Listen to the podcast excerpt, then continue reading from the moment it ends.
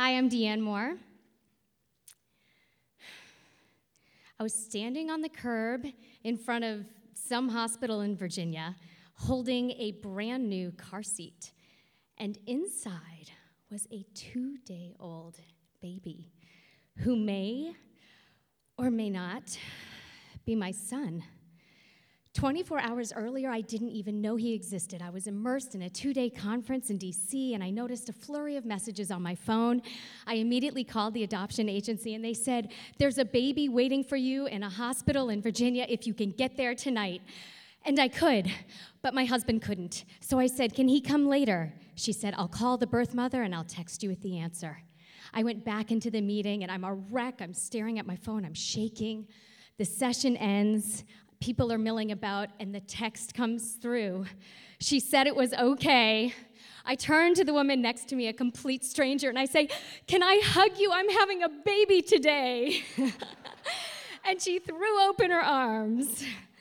So I rented a car and spent the next five hours calling family and friends, telling them our great news. And I used this time to get my head around the fact that it would be two weeks before we could legally bring our baby home to Massachusetts.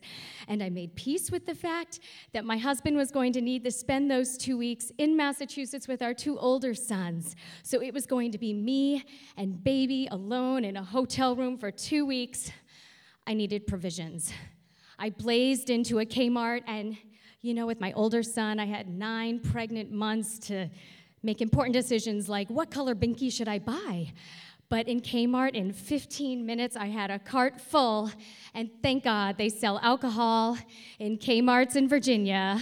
I threw two bottles in the cart and headed for the door. I arrived, it was late at night when I arrived at the hospital and met with the adoption attorney, and he said the birth mother had just signed the papers.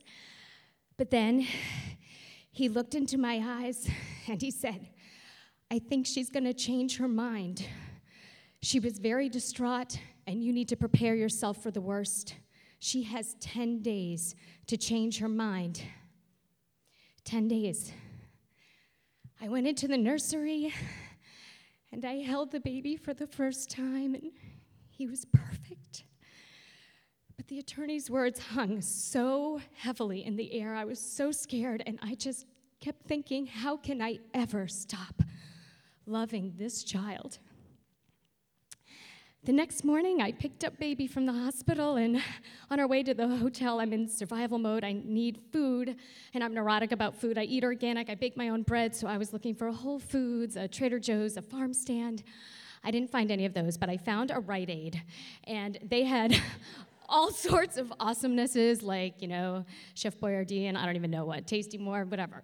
I grab a bunch of those, throw them in the cart, and on my way out the door, I grab a box of those Ferrero Rocher chocolates.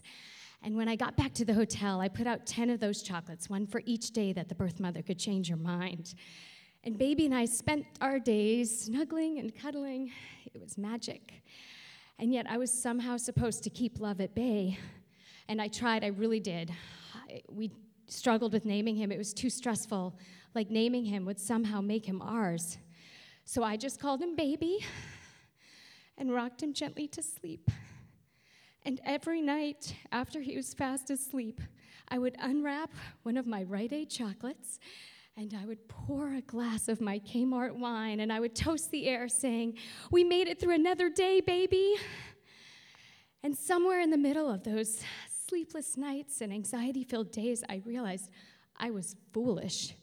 Foolish to think that I could somehow stop loving this child because I didn't start loving him when I got the call or when I first held him or when I first rocked him to sleep. It was a year earlier, on the day that my husband and I decided that we were going to adopt. From that point on, we were expecting. And we were already head over heels in love with our child, and nothing can stop that. And now, a year later, we're still hopelessly in love with our beautiful son, who we named Paxson. Thank you.